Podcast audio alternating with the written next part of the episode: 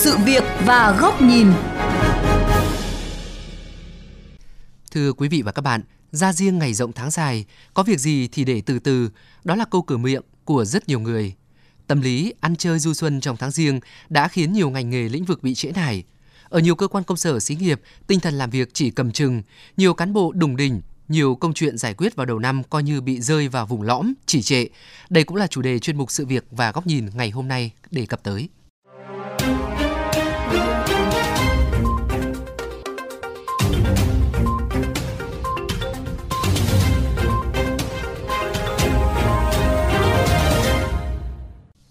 Quý vị và các bạn, một tuần nghỉ Tết Nguyên đán đã kết thúc, guồng quay mới của xã hội lại bắt đầu. Tại các công sở, nhà máy, việc sản xuất làm việc được nối lại. Mặc dù vậy, không khí khá trầm lắng, một phần do chế độ làm việc từ xa đã được nhiều đơn vị kích hoạt để phòng chống COVID-19. Chị Phạm Minh Hiền, nhân viên một công ty truyền thông ở Hà Nội chia sẻ, cũng giống như mọi năm, những ngày sau nghỉ Tết, mọi người đi làm còn tâm lý khá thoải mái, có phần buông lỏng. Trên list friend Facebook của mình thì các bạn là đều đầu năm là đều đi chơi chúc Tết nhà sếp. Mọi người chỉ khoe là lì xì như thế nào các thứ, chứ chưa ai là bắt nhịp hẳn lại vào cái công việc được cả. Thì mình nghĩ là do phần lớn là do là mọi người quan niệm là tháng riêng là tháng ăn chơi á. Và thực ra là đầu năm dụ như bọn mình là làm agency về truyền thông quảng cáo thì các bên các nhãn họ đều đang chưa thực sự là khởi động đầu năm mới cho nên là việc đi làm lại nó cũng khá là trịch choạng mình cũng không biết ngành hay như thế nào nhưng mà riêng với agency quảng cáo bọn mình chắc phải đến qua rằm thì mọi thứ nó mới bắt đầu ổn định lại được bắt đầu bắt đầu khách hàng bắt đầu mới làm việc được mọi người đều muốn để nó qua dòng đi nó đỡ rông một điểm khác biệt so với mọi năm là năm nay do ảnh hưởng dịch Covid-19, những hoạt động du xuân như lễ chùa, tham gia các lễ hội hầu như bị hủy hoặc là hoãn lại. Anh Phạm Đức Hồng Đăng, một nhân viên ngân hàng trên địa bàn quận Hai Bà Trưng, Hà Nội nhận định, ra Tết, mọi người đi làm thì có xu hướng ít giao lưu hay chúc mừng nhau hơn. Vì ờ, dịch nên là mọi người cũng hạn chế ờ, giao lưu tiếp xúc hơn thay vì những cái hoạt động vui chơi hay là đi uh, chúc Tết có thể là đi ra ngoài uh, du xuân. Thay vào đó thì là những cái hoạt động nội bộ thôi các phòng tự giao lưu có thể là về nhà ai đó hoặc là chúc Tết trong phòng trong công ty của mình thôi. Tất nhiên là vẫn phải tuân thủ đầy đủ các quy định về cách ly rồi khẩu trang.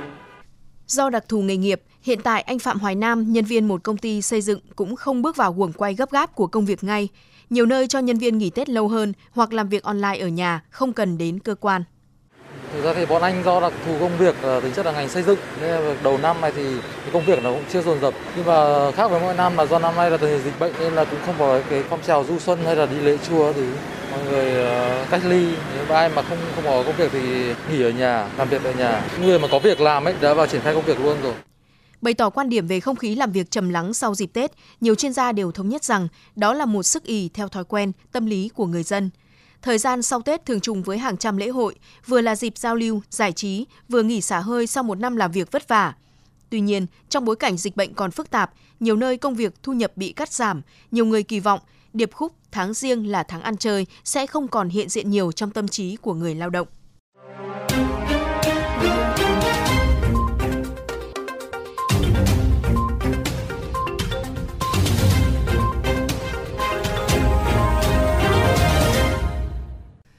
Bày tỏ quan điểm với VOV Giao thông, Phó giáo sư tiến sĩ Phạm Mạnh Hà tin rằng tâm lý chứ không phải là ngoại cảnh khách quan khiến nhiều người bị phụ thuộc vào tâm lý giả Tết là phải ăn chơi. Thái độ, cái tinh thần làm việc cũng như là cái sự chú tâm vào công việc ấy, nó đang bị cái không khí Tết nó chi phối. Mọi người vẫn cứ hay nói với nhau là còn mùng là còn Tết. Có lẽ là Tết ở Việt Nam ta phải sau ngày rằm thì nó mới hết được. Thế thì cái điều này thì thực sự ảnh hưởng rất nhiều đến cái hoạt động cũng như là tính chất công việc của chúng ta cái tâm lý nghỉ tết cái tâm lý ngại làm việc cái tâm lý ăn chơi cái tâm lý mà chưa sẵn sàng vào công việc thì đó là một sự thiếu chuyên nghiệp Chuyên gia xã hội học Phó giáo sư tiến sĩ Trịnh Hòa Bình chia sẻ, có hiện tượng người lao động làm việc cầm chừng đến cơ quan chỉ để điểm danh dịp sau Tết. Điều này phản ánh văn hóa tiểu nông nhàn tản ngày xưa. Đây là điều bắt buộc phải thay đổi trong xã hội hiện đại ngày nay. Hoàn toàn là nó xuất phát từ cái tâm lý tiểu nông,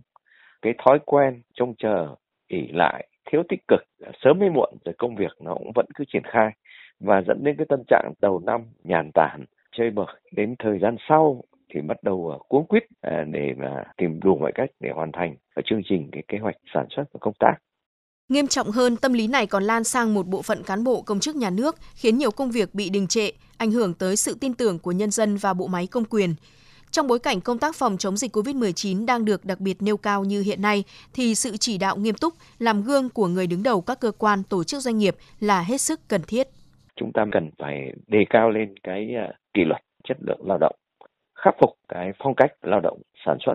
nhập cuộc của cán bộ, công chức, viên chức và người lao động để chúng ta có thể bù lấp được cho những cái khó khăn, những cái thách thức mà do cái dịch bệnh à, đang gây ra Đề cập vấn đề này, chuyên gia tài chính ngân hàng, tiến sĩ Nguyễn Trí Hiếu nhận định những ngày sau Tết, ít nhất là một tuần lễ sau Tết thực chất là một kỳ nghỉ kéo dài trong công sở. Mọi người sử dụng rất nhiều thì giờ để làm các hoạt động nằm ngoài chuyên môn như là đi chúc Tết hay du xuân. Tôi đã chứng kiến rất nhiều những cơ quan mà tôi đã hợp tác trong 11 năm qua ở Hà Nội cũng như thành phố Hồ Chí Minh là cái ngày đầu tiên là cái ngày mà lãnh đạo chúc Tết tất cả các cán bộ nhân viên và họ họp nhau để mà uh, lãnh đạo lì xì rồi uh, có những bữa cơm chung với nhau và hầu như là cái ngày đầu tiên là cái ngày mà không làm việc gì cả à, và những ngày tiếp tục sau đó thì các cán bộ họ làm việc có vẻ như là chảnh mảng và đặc biệt nữa là mất rất nhiều thời giờ trong việc chúc tụng nhau đi lễ Tết. Cũng theo tiến sĩ Nguyễn Trí Hiếu, về mặt kinh tế, việc sử dụng nhiều thì giờ công sở cho việc khác là một sự lãng phí, một thiệt hại cho kinh tế đất nước.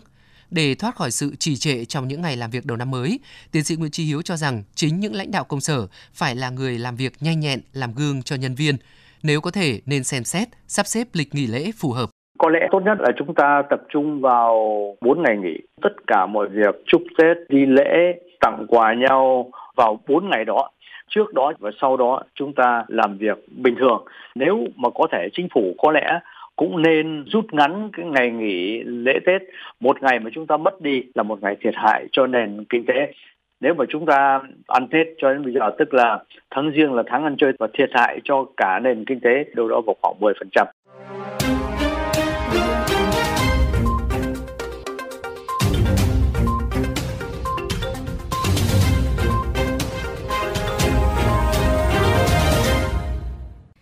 Quý vị và các bạn, tiếp tục chuyên mục sự việc và góc nhìn, mời quý thính giả lắng nghe bình luận của biên tập viên Chu Đức với nhan đề Khi thủ trưởng xuê xòa. Một chuyên gia tâm lý cho rằng, muốn thay đổi tâm lý tháng riêng là tháng ăn chơi, không hề khó. Cái khó có chăng nếu xuất hiện lại nằm ở thủ trưởng, người đứng đầu đơn vị ấy có kiên quyết hay không. Giống như khi bước chân vào một giám bếp hay tận mắt chứng kiến một dàn nhạc giao hưởng, sự sắp xếp bài trí gọn gàng, ngăn nắp đến đâu sẽ thể hiện được ngay trình độ phong cách và thẩm mỹ của người đầu bếp hay người nhạc trưởng. Nếu sếp quyết sốc dậy tinh thần cho cả cơ quan, ngay từ những ngày đầu tiên làm việc sau Tết, người sếp đó sẽ có kế hoạch, sự chuẩn bị kỹ lưỡng, thậm chí đổi mới chính sách khen thưởng, xử phạt để khuyến khích niềm hăng say lao động, công hiến của nhân viên. Khi sếp yêu cầu tập thể đẩy nhanh tiến độ công việc, bù đắp cho những thiệt hại, khó khăn mà dịch bệnh gây ra, chính sếp sẽ phải là người đầu tiên sắn tay vào làm, vừa thị phạm làm gương, vừa truyền cảm hứng cho anh em nói theo. Còn ngược lại, một thủ trưởng xuê xoa, thoải mái đi chúc tụng lễ chùa, lẹm vào giờ làm việc, sử dụng xe công và việc riêng trong giờ hành chính. Đó sẽ là một tiền lệ ảnh hưởng lớn và có thể định hướng tâm lý lẫn hành vi của nhân viên. Kỷ luật nhiệm sở không phải tự nhiên mà có. Nó đến từ những quy tắc, nội quy được nghiên cứu phù hợp với từng đơn vị và dĩ nhiên, những văn bản này phải có hiệu lực trong thực tiễn, được áp dụng nghiêm túc và tỏ ra hiệu quả trong việc khuyến khích người lao động thể hiện sự chăm chỉ, trách nhiệm hơn. Trên thực tế, nhân viên khi buông lỏng, chây ý sẽ có cấp trên để giám sát, nhắc nhở, thi hành kỷ luật. Còn thủ trưởng tại đơn vị khi xuề xòa, tặc lưỡi, tép mà lại hiếm khi có cấp dưới nào dám trực tiếp phê bình. Vì vậy, việc tự phê, nâng cao trách nhiệm người đứng đầu tại các cơ quan, công sở mang tính quyết định tới không khí làm việc ở những đơn vị đó.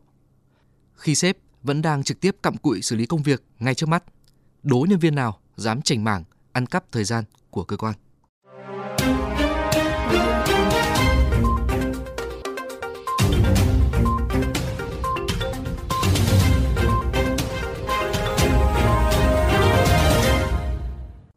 Quý vị, những nội dung vừa rồi đã khép lại chuyên mục Sự việc và góc nhìn ngày hôm nay. Quý thính giả có thể nghe lại chuyên mục này trên website vovgiao thông.vn.